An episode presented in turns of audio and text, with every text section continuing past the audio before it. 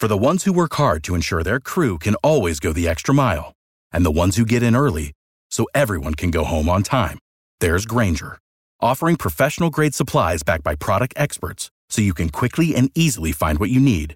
Plus, you can count on access to a committed team ready to go the extra mile for you. Call, clickgrainger.com, or just stop by. Grainger, for the ones who get it done.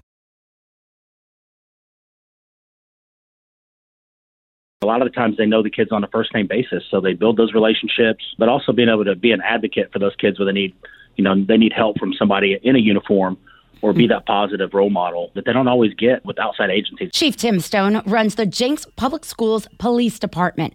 During an emergency, he says each building has the proper equipment to treat someone who is seriously hurt. Across the district, uh, we started this in 2018. We put med kits or stop the bleed kits, if you will, at every one of our AED box locations. Right. And they're mounted inside the box and they're accessible to anyone that's in that building at the time. And the good thing about that is, is a few years ago, I was able to go through FLETC TACMED instructor school, so the Tactical Medical Instructor School, and I was able to put on a class for some of them at the time for the appropriate use of tourniquets, um, gauze, emergency bandages, things like that. So e- even with officers, we carry one of those on our person and in our vehicles every day.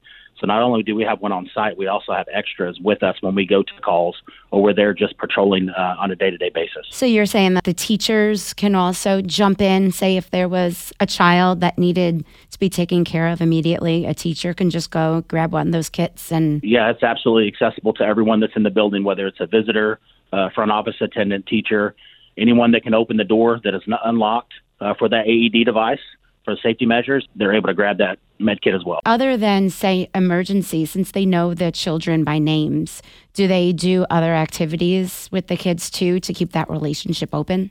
Absolutely. So we also uh, have a functioning Facebook page. They do uh, from the younger ages. They do um, bed bedtime story readings during the summertime.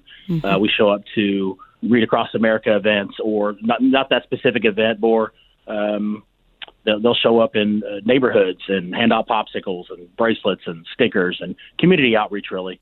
But also during the school year, they're there during. Uh, school events and sport events and walking through the hallways high fiving kids. So they're there literally through every process in the educational day. Is there anything that you would say to a nervous parent about the safety and the protocols that are taking place at these schools? Yeah, I sympathize with those parents because I had two elementary age students as well.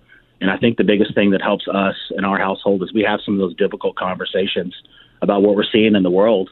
Um, and that kind of puts some of the kids at ease when they see those things at school or we talk about them and they're not so blindsided. If they can have those conversations at home and find out works what works best for their household and those processes and things like that, I think it really helps. The other thing I would suggest would be volunteering at the schools, wherever your school district is or whatever site you're at.